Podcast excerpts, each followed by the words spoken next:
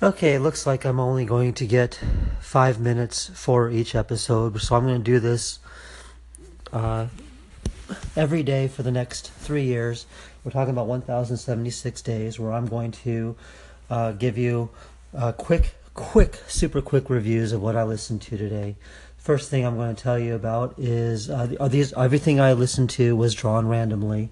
I went to random dot org and I picked from the uh, two thousand three hundred thirty-five releases in my collection. By releases, I mean albums, C Ds, and E Ps, and uh, in a few cases, videos. Uh, right now, the first thing I drew today was uh, this single by Gary Numan. It was released in nineteen ninety-one from the album Heartland. Outland, rather. The song is called Heart, not Heartland. It's called Outland. The single is called Heart.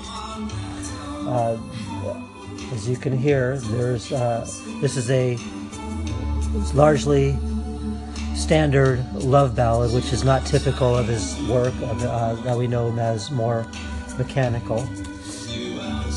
Uh, he incorporated uh, some fretless bass, which he was heavily into. Uh, on and off for a while, and the saxophone and the girl background singers. Uh, this is him trying to stay relevant in the pop charts uh, in nineteen ninety-one, so he can uh, stay working in this field. There are a couple of B-sides. This is from a C D single. Again, the C D single is called Heart. There are a couple more songs I'm going to quickly play for you. There's a, another song from the uh, C D single, the B, one of the B-sides, if you will. This is called Ice House, and it's pretty much a throwaway that is, uh, I'll play a little bit of that. Not much to talk about for this song. No climaxes. It's, uh, it plays pretty much off. It's like a stripped down version of a song that he'd done his previous album, Metal Rhythms, uh, which was called Devious. And this is pretty pretty similar in tone. And there's a much better B-side called Tread Careful, the next song right here. Play a little bit of that for you. Same key as the Ice House. Has a much better uh, uh, chorus to it.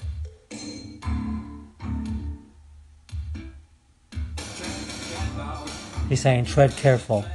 No, it's not proper grammar, depending on whom you ask. See, I said whom. It should be tread carefully.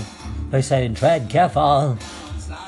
And here comes the chorus. Very nice, bright uh, patch for the, for the chorus.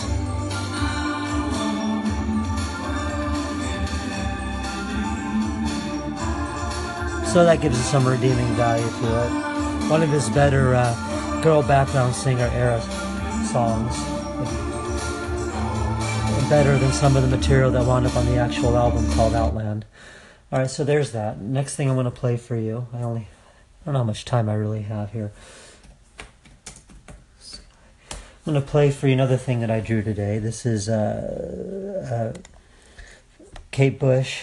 She uh, from her Hounds of Love album. Uh, the single is a twelve-inch single called uh, "The Big Sky." There's your didgeridoo. And uh, this song right here, let me see. I want to get a bit more into this. Great thing about the, the uh, single version of The Big Sky, if you heard it, uh, the uh, single or video version of the song, more uh, more pronounced uh, percussion. The toms and the hand claps uh, are brilliant. There's a section in here where uh, they actually talk about what clouds they're seeing. More of like an intellectual discussion we're having about that.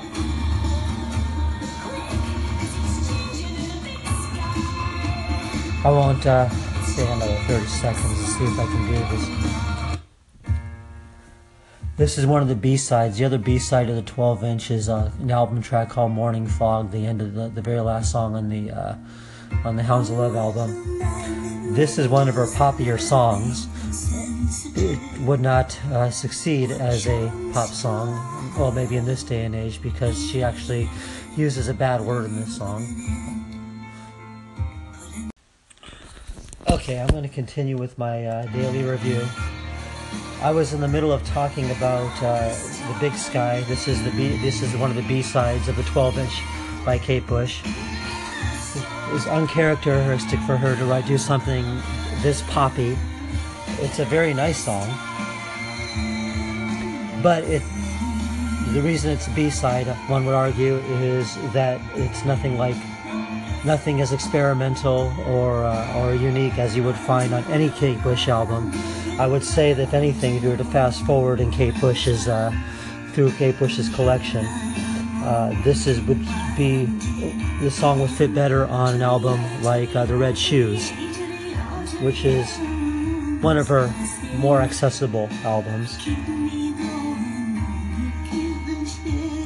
Yes, she just said something. Uh, All right, well, you probably heard that. Let's move on. Uh, it's due to, uh, I'm going to get to uh, another th- album that I drew today. This is Daytrotter Sessions by Gogol Bordello.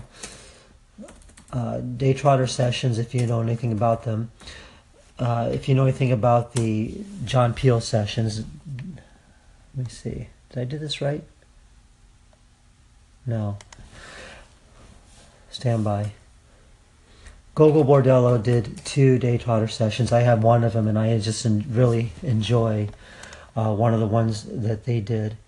Uh, I didn't bother getting the other one because uh, it didn't seem as uh, reasonable. This is one of the ones I graded. This is I give this an A. Gogol Bordello is one of the artists. What's up, Daytrotters? It's Eugene Hutz from Gogol Bordello. Now you know his name. With Gogol Bordello. If you don't know anything about Gogol, uh, Gogol Bordello, they are uh, gypsy punk, and what Daytrotter Sessions are about are uh, largely inst- uh, acoustic versions of uh, album songs, and uh, this one's called I Came Back to My Hometown Incognito to Forget About It. I find his uh, musings and his voice consistently amusing.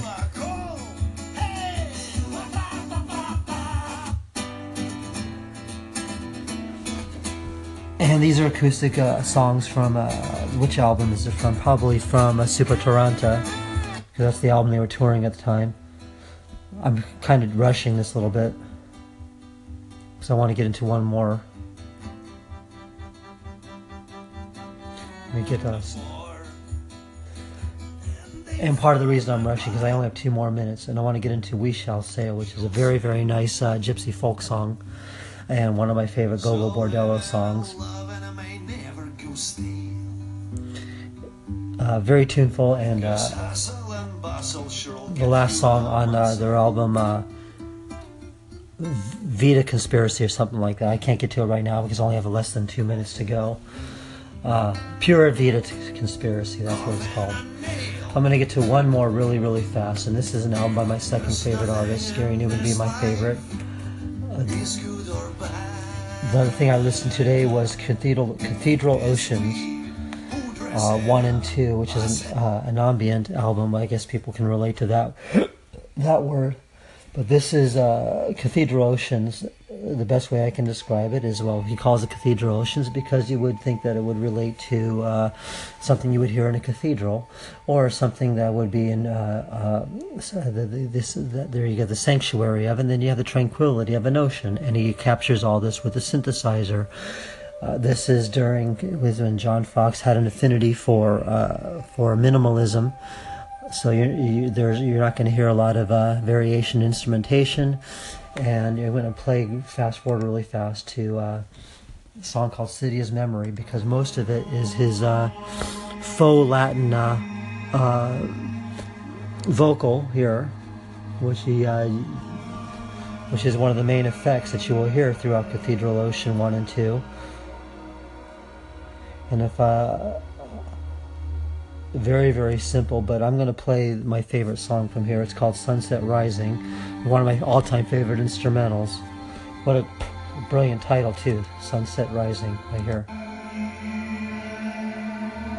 And this is astonishingly beautiful. So if you listen to the first two recordings today, and it looks like I'll only do, be able to do two a day until I figure out how to do more. And uh, check back tomorrow to see what I listen to. Okay, thanks for your time.